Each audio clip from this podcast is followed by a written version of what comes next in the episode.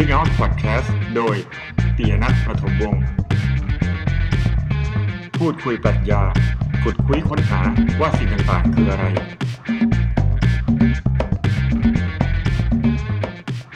สวัสดีครับ พบกับผมอีกครั้งนะครับกับ Seek Out Podcast กับปียนัทประถมวงศ์นะครับ วันนี้มาอีกแล้วนะครับ หลังจากเมื่อวานกลับมาทักทายนะฮะหลังจากที่หายไปนาน ก็วันนี้จะมาเข้าเรื่องนะครับ เรื่อง AI กับ consciousness นะฮะเป็นประเด็นที่พูดกันมาสักพักใหญ่ๆแล้วนะฮะพักใหญ่ๆเนี่ยหมายถึงหมายถึงว่าหลายปีมาเนี้ยนะฮะหลังจากที่เข้าศตวรรษที่ 21 นะฮะการเจริญเติบโตก้าว พัฒนาอย่างก้าวกระโดดของเทคโนโลยีนะแล้วก็ artificial intelligence นะแล้วก็ machine learning deep learning นะครับ ระบบอัลกอริทึม automation นะที่เรารู้จักกันดี แล้วก็อยู่ในชีวิตประจำวันของเรานะครับ เริ่มตั้งแต่สมาร์ทโฟนแล้วนะฮะ ระบบพวกนี้นะครับ โดยรวมแล้วเนี่ย มันก็คือ AI นั่นแหละนะ หลายคนเวลาได้ยินคาว่า AI ก็มักจะนึกถึงหุ่นยนต์ เป็นคนเป็นตัวตัวเหมือนมนุษย์อย่างนี้นะฮะแต่ว่าประเด็นนี้เดี๋ยวค่อยว่ากัน วันนี้จะมานะครับพูดคุยเล่าเรื่อง AI กับ consciousness นะครับ ซึ่งก็จะแตะประเด็นปรัชญาจิตด้วยนะฮะใน episode ที่อ่า episode แรกๆนะฮะผมเคยพูดปูพื้นฐานปรัชญาจิตไปแล้วนะครับ ใครสนใจก็ลอง ไปตามฟังดูนะครับ คือเวลาเราพูดเรื่อง AI ว่ามันมีจิตสำนึกไหม หรือว่ามันรู้สำนึกไหม มัน self conscious หรือเปล่านะฮะนะครับหรือว่ามันมี consciousness ไหมเนี่ย มันเป็นคำถามที่อาจจะต้องขุดคุยค้นหาเข้าไปให้ลึกไปกว่า เพียงแค่ว่าเห็นระบบหุ่นยนต์ หรือว่า รถยนต์ไร้คนขับสามารถเลี้ยวซ้ายเลี้ยวขวานะครับ รับข้อมูลอินพุตเข้ามาเอาพุตออกไปเลี้ยวซ้ายเลี้ยวขวา ขับได้เองลำพังเพียงเท่านี้แล้วเราจะไปบอกว่ามัน conscious แล้ว มัน self awareness แล้วนะครับ ก็จะเป็นการสรุปที่ดูผิวเผินเกินไปหน่อยนะครับ โดยเฉพาะในสายตาของนักปรัชญาจิตนะครับ ปรัชญาจิตเนี่ยก็ภาษาอังกฤษก็ philosophy of mind นะครับ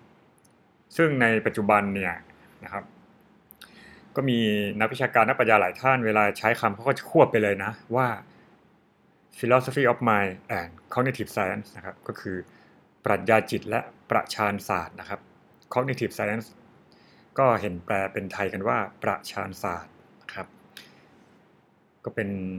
ปรัชญาแขนงหนึ่งที่พูดว่าจิตคืออะไรนะครับ cognition คืออะไรนะครับ ความคิดคืออะไรนะครับ จริงๆมันมีสายทานนะฮะ เมื่อก่อนตอนที่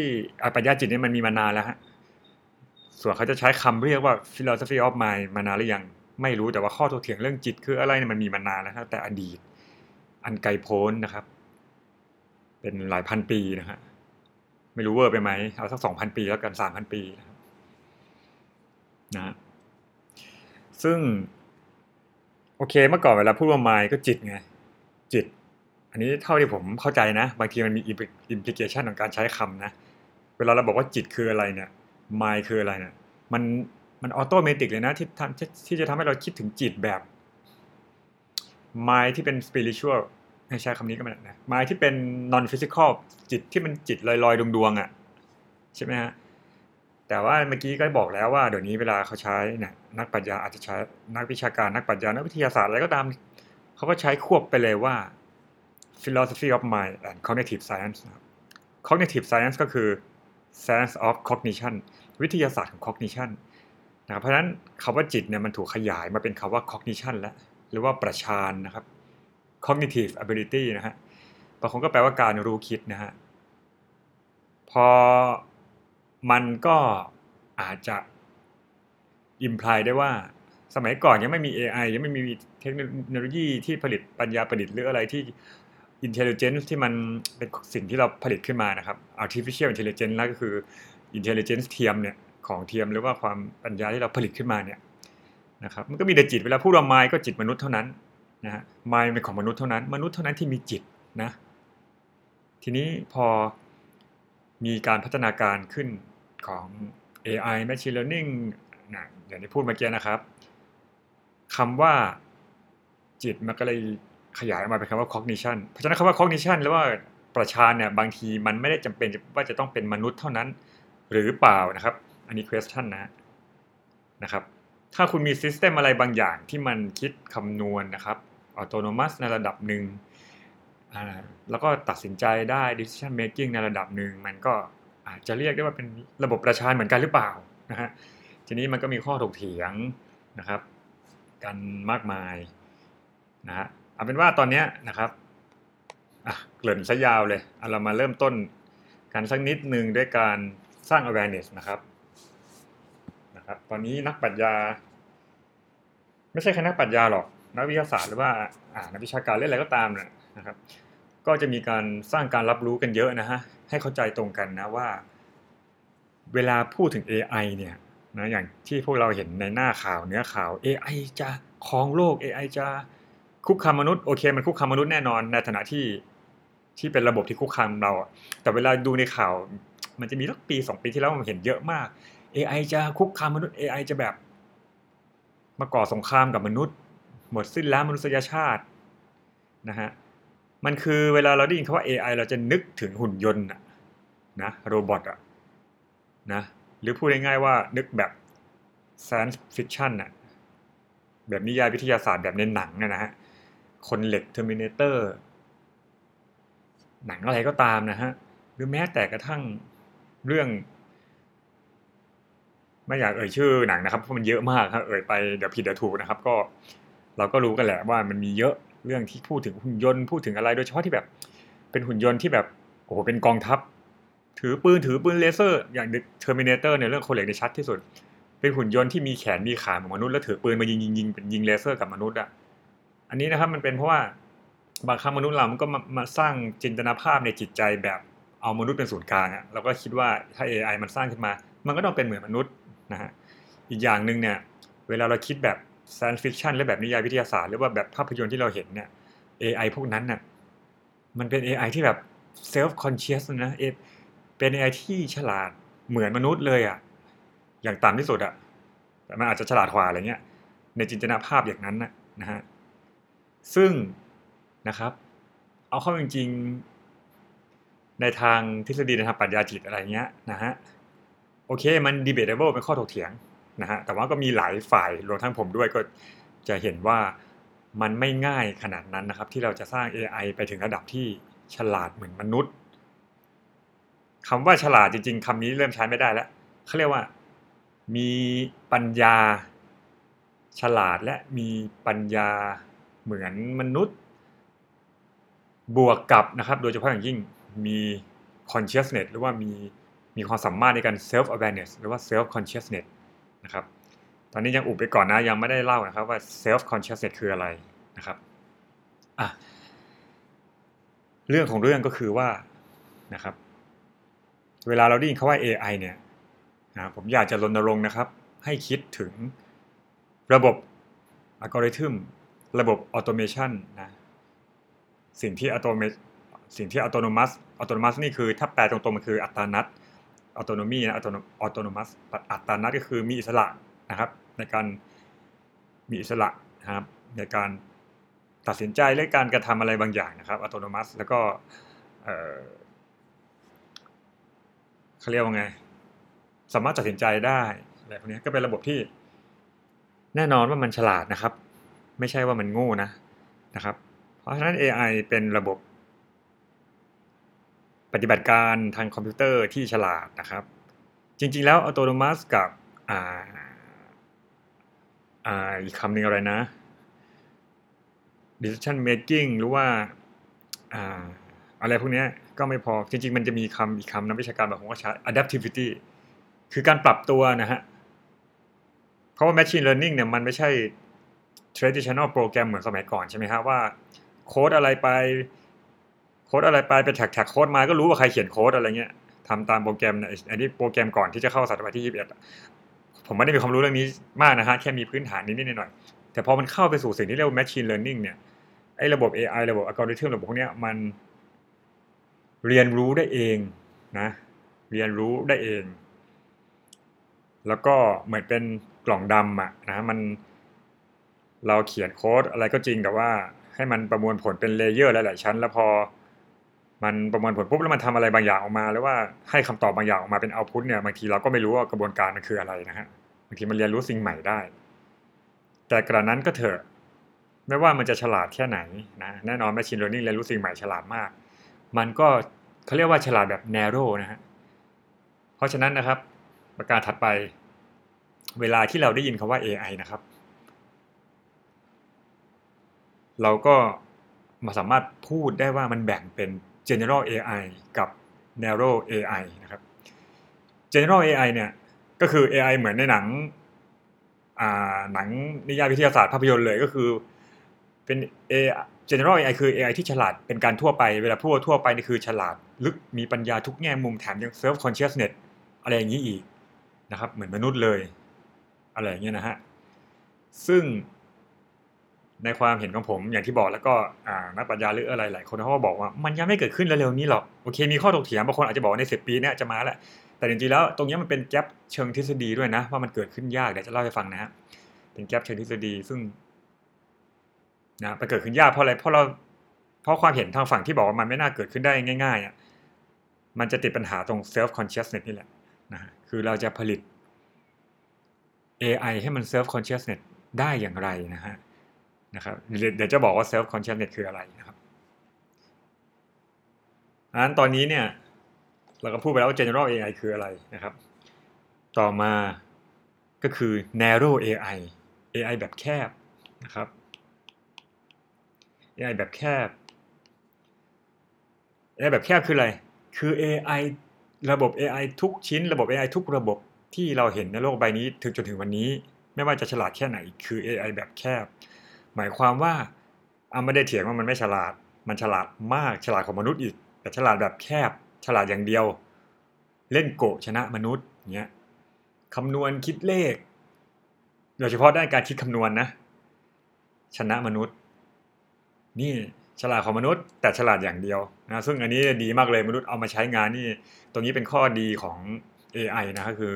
มนุษย์มนุษย์มนุษย์เอามาใช้งาน แต่มันฉลาดแบบ narrow ครับ มันไม่ได้ฉลาดแบบ general นะมันทำงานได้เฉพาะอย่างเฉพาะอย่างเฉพาะอย่างนะครับ อาจจะมีคนเถียงว่า แล้วถ้าในอนาคตมี AI ตัวตัวที่หนึ่ง narrow ฉลาดเรื่อง A อีกตัวฉลาดเรื่อง B อีกตัวฉลาดเรื่อง C แล้วก็สร้าง AI ตั้งแต่ A ถึง Z และ A ถึงอะไรก็ได้ไปเรื่อยๆ แล้วให้มันเป็น narrow รวมกันแล้วมาเป็นซิสเต็มใหญ่ที่เป็น general AI ได้ไหม มันก็อาจจะได้แต่มันก็ไม่แน่ครับ มันขึ้นอยู่กับปฏิสัมพันธ์ระหว่าง AI แต่ละตัวที่ narrow แต่ละอย่างที่มันฉลาดแต่ละอย่างอะ อันนี้ฉลาดคำนวณ อันนี้ฉลาดเรื่องแต่งเพลง อันนี้ฉลาดเรื่องอะไรแล้วมารวมกันเป็น AI ตัวเดียว มันจะถือว่าเป็น general AI ได้ไหมอันนี้ อันนี้ก็เป็นข้อถกเถียงนะฮะแต่ มันก็ดูจะยากอะแล้วความสัมพันธ์ interaction ระหว่างมันจะเป็นยังไง ให้เป็นระบบโดยรวมว่ามันจะเป็น self conscious เนี่ยขึ้นมาอย่างนี้นะฮะเอาเข้าจริงอาจจะมีทฤษฎีพวกทฤษฎี system theory ทฤษฎีระบบอะไรที่แบบสิ่งรวมๆกันมัน emerge emergent ขึ้นมาของสิ่งใหม่ ตรงนี้มัน self conscious เนี่ยตรงนี้เป็นได้ไหม อันนี้ก็เป็นคำถามนะครับโอเค ดังนั้นเนี่ยตอนนี้เราก็อาจจะพอเห็นภาพกว้างแล้วว่า AI มันแบ่งเป็น general general AI หรือว่า AI ทั่วไปกับ narrow AI หรือว่า AI แบบแคบนะครับผมไม่แน่ใจเคยพูดเรื่องนี้ในพอดแคสต์ตอนอื่นๆหรือยังนะครับแต่ไม่เป็นไรอันนี้มาพูดแบบร่วมรวมๆนะครับ ต่อไปมาถึงแล้วนะครับ self consciousness consciousness คืออะไร โอ้โห อันนี้นะครับ คือเวลาเราได้ยินคาว่า consciousness เนี่ย บางทีมันก็มันก็แล้วแต่คนใช้ว่าใช้คำนั้นแบบเข้มงวดและแบบรวมๆ บางที consciousness ก็คือแบบ อะไรก็ได้ที่มันคิดคำนวณอะ บางคนเขาเชื่อมโยง consciousness กับการ calculation หรือว่า information processing โอ้ยมันฉลาด สมมติ AI มันฉลาดเดินซ้ายเดินขวาสมมตินะ หรือว่ามันคิดเลขนั้นคิดอันนี้ ดูภาพแมวดูภาพหรือว่าดูภาพสิ่งที่ไม่เคยเห็น ก็รู้เลยว่าเป็นอะไร ดูภาพแมวมาล้านตัว มาเจอแมวตัวที่หนึ่งล้านหนึ่งทั้งทั้งที่ไม่เคยเห็นมาก่อน ก็รู้ว่ามันคือแมวเฮ้ยมันดูฉลาดมันดูอะไรเงี้ยนะครับ แต่ในจริง ๆ แล้วในทางปรัชญาจิต อันนั้นมันยังไม่ใช่ consciousness หรือว่า self consciousness ในความหมายที่ใช้กันอย่างเคร่งครัดจริงๆอะนะครับ ประเด็นก็คือว่า self consciousness มันคือสิ่งที่ไม่สามารถสังเกตหรือ observe ได้จากภายนอกนะฮะ มันคือ first person perspective first person experience นะครับในทางวิชาการเขาจะเรียกว่าพวกนี้เป็นเรื่อง experience เป็นเรื่อง phenomena นะฮะ phenomena phenomenon นะเป็นปรากฏการณ์ที่เป็น first person perspective หมายความว่าไง self consciousness เป็นสิ่งที่แบบเรียกว่า inner life อะชีวิตภายในของเราว่าเรารู้สึกว่าเรามีตัวตน เรารู้สึกว่าเราอยู่ตรงนี้นะครับ เวลาเราบอกว่ามันเป็น first person perspective เนี่ยปัญหาคืออะไร ปัญหาคือเรารู้สึกว่าเรามีผมไม่รู้คุณจะรู้สึกว่าคุณมีไหมนะแต่ผมรู้สึกผมมีมีชีวิตภายในหยิกแล้วเราเจ็บมีความรู้สึกมีอะไรที่แบบ เราอยู่ตรงนี้เราอยู่ในร่างเราตรงเนี้ยนะครับ มี experience มีประสบการณ์นะฮะ ส่วนลักษณะที่ตรงข้ามกับ first person perspective เนี่ยมันคือ third person perspective หรือว่ามุมมองแบบ third person แบบบุคคลที่ถามบุคคลแบบบุคคลที่ 3 แบบแบบ objective ที่สังเกตได้จาก external behavior หรือว่าสังเกตได้จากพฤติกรรมภายนอก ดูจาก input output ดูจากการคำนวณผล ดูจากข้างนอกดูว่า AI ตัวนี้มาเล่นโกชนะ AI ตัวนี้มันขับรถได้เองเลี้ยวซ้ายเลี้ยวขวานะครับ AI มันมีระบบที่ฉลาดตัดสินใจได้เองทำอะไรฉลาดมีเครือข่ายเยอะแยะไปหมดนะฮะซึ่งตรงนี้เราดูจากภายนอกไง AI มัน AI มันเป็นแชทบอทเราแชทกับมันอุ้ยมันฉลาดจังเลยนะรู้ว่ามี AI โทรไปจองอ่าจองโต๊ะร้านอาหาร แล้วคนที่รับสายแยกไม่ออก ว่าอันนี้คือ AI หรือมนุษย์ อันนี้ที่หมดที่พูดนี่คือมันเป็น external behavior หมดเลยคือมันเป็นมุมมองแบบ third person perspective มุมมองจากข้างนอกนะฮะ เพราะนั้นมันไม่ได้รับประกันว่าไอ้ระบบ AI ที่สร้างขึ้นมาเนี่ยมันจะมีชีวิตภายในหรือว่า self consciousness นะครับ ถ้าจะให้พูดง่ายกว่านั้นพูดอีกประการหนึ่งอะ self consciousness คือรู้ว่าตัวเองรู้ รู้ว่าตัวเองคิดมันเป็น second order ของคุณลักษณะของจิต second order คือระบบชั้นสองอะถ้าสมมติเอางี้ดูที่มนุษย์ละกัน มนุษย์มี self consciousness self consciousness ใช่ไหมครับหมายความว่า self consciousness self reflection self awareness อะไรเนี่ยมันเอาเข้าจริงพูดรวมๆมันก็ผีตัวเดียวกัน มันก็คือสิ่งเดียวกันคือเป็น second order ของกระบวนการคิดและกระบวนการ aware ของเรา ถ้า first order คือนะครับ first order นี่คือสัญชาตญาณคือทำอะไรก็จุ่มไปในโลกเลย เช่นนั่งนั่งมองรถยนต์นั่ง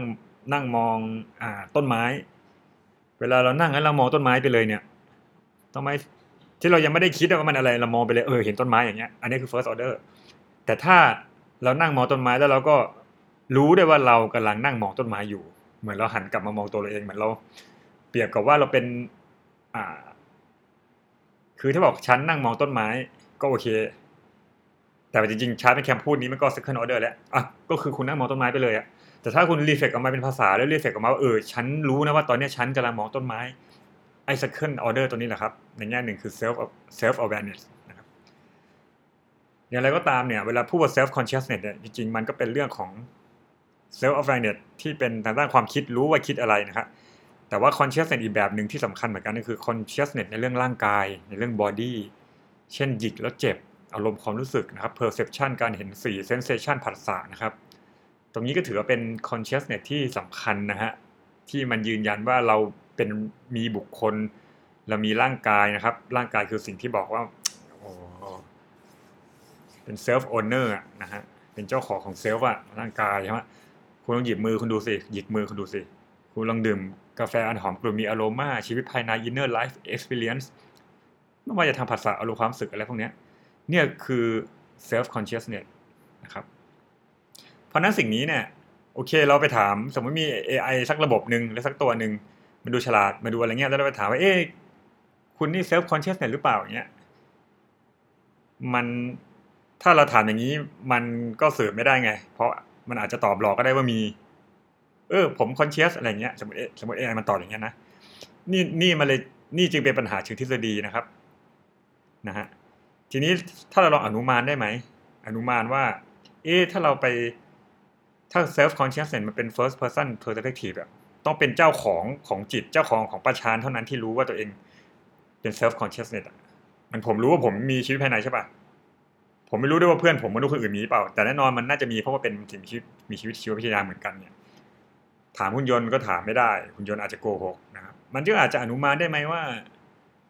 มนุษย์เป็นสิ่งมีชีวิตชีววิทยานะครับ biological being นะครับที่มันมีเส้นประสาทมีอะไรที่แบบ มันก็ลึกลับซับซ้อน ทุกวันนี้เราก็ยังหาคำตอบไม่ได้นะครับ คิดว่านะ ว่ามันคืออะไรนะครับ สิ่งที่ความเป็นชีววิทยาความเป็นแบบ เป็นเซลล์เป็นเนื้อเยื่อ พลังงานในตัวเรามันไม่หมดอะมันมาจากไหนมันหายใจเข้าออกออกซิเจน อะไรโอ้โหอัตโนมัติ อะไรเงี้ยเกิดจากการ evolve evolution มาเป็นหลายแสนปีหลายอะไรเงี้ยนะฮะตรงนี้หรือเปล่าความเป็น biology หรือความเป็น biological being ความเป็นสิ่งมีชีวิตชีววิทยาหรือเปล่าที่ทำให้มนุษย์เนี่ยมี self consciousness ถ้าพูดอย่างนี้ยสัตว์สัตว์ชั้นสูงบางอย่างมันก็ได้มี self consciousness นะแต่มันจะจะเป็นอาจจะเป็น self consciousness ในแง่อารมณ์ความรู้สึกนะครับส่วนในแง่ self consciousness ในแง่ thinking ในแง่ความฉลาด อะไรนี้มันอาจจะมีไม่เท่ามนุษย์นะครับ rationality ด้านการคิดคำนวณอะไรเงี้ยโอเค นี่จึงเป็นเหตุผลนะครับ ว่าทำไมมันเราพูดไม่ได้ง่าย ๆ ว่า เอ้ย เห็นระบบ AI ที่ฉลาด ซึ่งเราดูจากภายนอกมันก็ฉลาดจริง แต่เราจะไปพูดว่ามัน conscious มันรู้ว่ามันทำอะไรนะครับ มันก็อาจจะเป็นสิ่งที่ไม่ได้ง่ายขนาดนั้นนะครับ อย่าลืมนะผมเน้นนะว่าเวลาพูดอย่างเงี้ยไม่ได้บอกว่า AI โง่ เวลาเราพูดว่าเอ้ไม่ใช่ไม่อยากใช้คำว่าโง่เลยไม่ได้บอก AI มันไม่ฉลาดนะ เวลาเราบอกว่าเอ้ย ผมไม่เชื่อหรอกว่า AI มันจะ conscious อะไม่ได้หมายความว่ามันไม่ฉลาดนะมันฉลาดมากแต่มันฉลาดแบบ narrow ฉลาดด้านการคิดคำนวณครับระบบที่คิดคำนวณอะไรได้ไม่ได้หมายความว่ามันจะ self consciousness หรือว่ามีชีวิตภายใน inner life นะครับ ระบบที่มันคิดคำนวณได้ สมมติเอายกตัวอย่างแบบ simple ที่สุดเลยง่ายๆสุดเลย เครื่องคิดเลขเนี่ยบวกบวกสองบวกเป็นล้านบวกอะไรโอ้ยมันคิดฉลาดของมนุษย์อีกเครื่องคิดเลขบวกเลขคิดคำนวณเก่งกว่า แน่นอนเรื่องคิดคำนวณนี่คือ AI แล้วว่าอ่าคอมพิวเตอร์เก่งมนุษย์อยู่แล้วนะครับ คือโดยธรรมชาติเนี่ยนะโดยธรรมชาติมนุษย์เราเนี่ยนะฮะจะไม่ค่อยมีปัญหาเรื่อง perception นะ หรือว่าเรื่อง sensation อะ มองหมามองแมว มองอะไรแล้วก็แยกมันออกง่ายๆนะมันอันนี้ไม่รู้ว่าเพราะอะไรเหมือนกันมันมนุษย์มันมีเรียกที่มันมีสิ่งที่เรียกว่า เราเข้าใจ เราเข้าใจมโนทัศน์เราเข้าใจคอนเซปต์อะเราแยกหมาออกจากแมวออกเรารู้ว่าหมากับแมวมันต่างกัน แล้วก็เราก็มีภาษานี่ยังไม่ได้พูดเรื่องภาษาเลยนะครับเนี่ยแต่ไม่เป็นไรนะเรารู้เรื่องภาษาเราเห็นเขาว่าแมวเรานึกภาพแมวได้ แยกแมวออกจากหมาอะไรอย่างนี้นะครับนี่คือสิ่งที่มนุษย์มีนะฮะ นะครับ เรื่อง perception มนุษย์สบายมาก ลืมตามามองแยกอะไรออกหมด แต่มนุษย์มีปัญหาเรื่องการคำนวณครับหนึ่งบวกหนึ่งสองบวกสองอะไรง่าย ๆ ลองมาบวกกันแบบ ระดับมโหฬารสิบวกแบบ เลขเป็นล้านล้านตัวนี้เอาแค่บวกนะ หรือคูณอะไรเงี้ย คอมพิวเตอร์สบายมากนะเพราะนั้นมนุษย์ไม่มีปัญหาเรื่องคำนวณในขณะเดียวกันคอมพิวเตอร์แล้วว่า AI เนี่ย เรื่องการคำนวณไม่มีปัญหาเลยนะเพราะมัน run ด้วย calculation information processing มันทำอะไรมันด้วยระบบของมันนะ มันไม่มีปัญหา แต่ machine learning และ AI จะเริ่มยากแล้ว ถ้าให้มันมาแยกหมาออกจากแมวในเรื่อง perception เงี้ยจริงเรื่อง perception เป็นเรื่อง body นะ พูดง่ายๆเรื่องแบบ cognitive ability คิดคำนวณอะไรพวกเนี้ย AI ฉลาด แต่เรื่องแต่มนุษย์อาจจะสู้ AI ไม่ได้ แต่เรื่อง perception เรื่องอะไรนะมนุษย์ฉลาดกว่า มันเรื่องเกี่ยวกับบอดี้อะ perception อะมองเห็นสัมผัสอะไรเงี้ย ส่วน AI เนี่ย มันจะ perception ของมันทุกวันนี้เขายังก็ฉลาดขึ้นเยอะนะ ยอมรับ Data มันเยอะขึ้น มองเห็นเคยเรียนรู้การเห็นแมวหนึ่งร้อยตัว มันก็อาจจะยังแยกไม่ค่อยออกว่าอันไหนแมวไหนหมา แต่ถ้าวันหนึ่งมันเรียนรู้เห็นแมวไปสักสิบล้านตัว เป็นล้านตัวเรียน Data ไปเรื่อยมันอาจจะเริ่มแยกแมวออกนะครับ ก็คือมันทำได้มันทำได้แต่ว่ามันก็ไม่ได้แบบ แม่นซะจน สามารถอ่าสมมติว่ามันมี autonomous weapon หรือว่า AI ที่เป็นอาวุธ เป็นยิงปืนนะครับจะมันจะยิงพลเรือนหรือยิงทหารฝ่ายตรงข้ามหรืออะไรบางทีมองไกลๆหรือไม่อะไรแน่นอนมนุษย์มันก็ผิดพลาดได้เหมือนกันเพียงแต่ว่า AI มันต้องเทรนอะนะมนุษย์มันเหมือนกับ perception มนุษย์มันเหมือนกับมี ไม่อยากใช้คาว่า intuition นะมันเหมือนมีอะไรก็ไม่รู้ที่แบบปุ๊บเฮ้ยเรารู้อันนี้คืออะไรอะไรอะนะนะฮะ อะสรุปจริงๆไม่สรุป แต่ว่าก็ใกล้แล้วก็จะบอกนะครับว่า จะมาชวนให้คิดกันนะว่า เวลาได้ยินคาว่า AI อยากให้นึกถึงนะครับ ว่ามันไม่ได้เท่ากับหุ่นยนต์ มันจะเท่าก็ได้ แต่ A แต่แต่ AI มันมีอะไรที่มากกว่าเป็นหุ่นยนต์อะเวลาผมพูดถึงหุ่นยนต์หมายถึงว่าคำมันก็บอกนะหุ่นหุ่นคือต้องมีแขนขาเหมือนมนุษย์เนี่ยหุ่นยนต์คำมันก็บอกแต่ว่า AI มันเป็นเนี่ยสมาร์ทโฟนเนี่ย Facebook IG อะไรที่คุณใช้ Gmail อีเมลอะไรเนี่ย อันเนี้ยมันก็คือ AI นะฮะนะมัน AI นะครับ เป็น AI อยู่แล้วอะทีนี้เสริมนิดนึง บางคนเขาก็แยกแบบนี้นะเขาแยก AI studies ออกจาก robotic studies นะ AI study มันมันจะศึกษาเรื่อง intelligence เรื่องเรื่อง machine learning deep learning เรื่องอะไรเนี่ยแยกภาพหมาภาพแมวเรื่องคิดคำนวณเรื่องเล่นโกชนะ อันนี้ก็จะเป็นงานของพวก cognitive scientist นะครับ พวกนักประชานศาสตร์นักอะไรพวกนี้นะ ส่วน robot เนี่ย robot เนี่ย robotic study robot หรือว่า robotic เราได้ยินเรียกว่า robot อะมันจะเป็นเรื่องมันไม่จะเป็นเรื่องของ body body ที่แบบไม่ใช่ body เป็นเรื่องของแบบวัตถุที่เป็นแขนกลขากลที่ไม่จะเป็นงานของวิศวกรนะครับ วิศวกรผลิตแขนในอะไรก็ตามนะฮะแต่ประเด็นคือมันไม่ได้แยกกันอยู่ไงบางทีเราก็จะเห็น robotic มันรวมกับ AI อยู่แล้วแหละ พูดง่ายๆ AI เป็นซอฟต์แวร์ robotic เป็นฮาร์ดแวร์นะครับ เพราะนั้นเวลาเราเห็น อันนี้เราจะพูดถึง and human droid แล้วที่เราเห็นแบบบางทีเขาสร้างหุ่นยนต์ที่หน้าตาเหมือนมนุษย์น่ะเดินไปเดินไปไหนยกแขนขาเป็นนักข่าวอ่านข่าวไอ้ข้างนอกนั้นมันคือลักษณะ robotic นะแต่ว่าความ intelligent ในหัวสมอง สมองเทียมในหัวสมองเทียมในหุ่นยนต์ตัวนี้อยู่ในหัวนะหรืออยู่ในไหนก็ได้ ที่เป็นซอฟต์แวร์ก็คือ AI นะครับ แต่ในขณะเดียวกันบางสิ่งบางอย่างมันก็เป็น AI โดยที่ไม่ต้องเป็น robotic นะครับนี่ไงเช่น Facebook เช่นเช่นอะไรที่มันอยู่ในอินเทอร์เน็ตหรืออะไรพวกนี้นะฮะมันก็เป็นระบบอัลกอริทึมระบบของมันไปโดยที่หรือว่าโกที่เล่นหุ่นยนต์ชนะ เอ้ยขอโทษพูดผิดไม่ใช่โกเล่นหุ่นยนต์ชนะไอเอไอที่เล่นโกชนะมนุษย์เนี่ยเห็นไหมมันไม่ได้มีแขนขาเครื่องกลมันก็เป็นระบบนะฮะโอเค ดังนั้นวันนี้ก็น่าจะได้ภาพกว้างๆนะครับ นะ นี่ยังไม่ได้พูดถึงเรื่องโลกในอนาคตที่มนุษย์กับ AI จะผสานเข้าด้วยกันนะครับ เป็นเรื่องของ Data เรื่องอะไรพวกนี้นะครับ เดี๋ยวมีโอกาสคราวหน้าค่อยมาเล่านะครับก็หวังว่าที่เล่าไปวันนี้จะเป็นประโยชน์นะครับ ไม่มากก็น้อยนะครับ โอเค วันนี้ลาไปก่อนสำหรับ Stay Out Podcast episode ที่ 12 นะครับ ไว้พบกันใหม่นะครับ สวัสดีครับ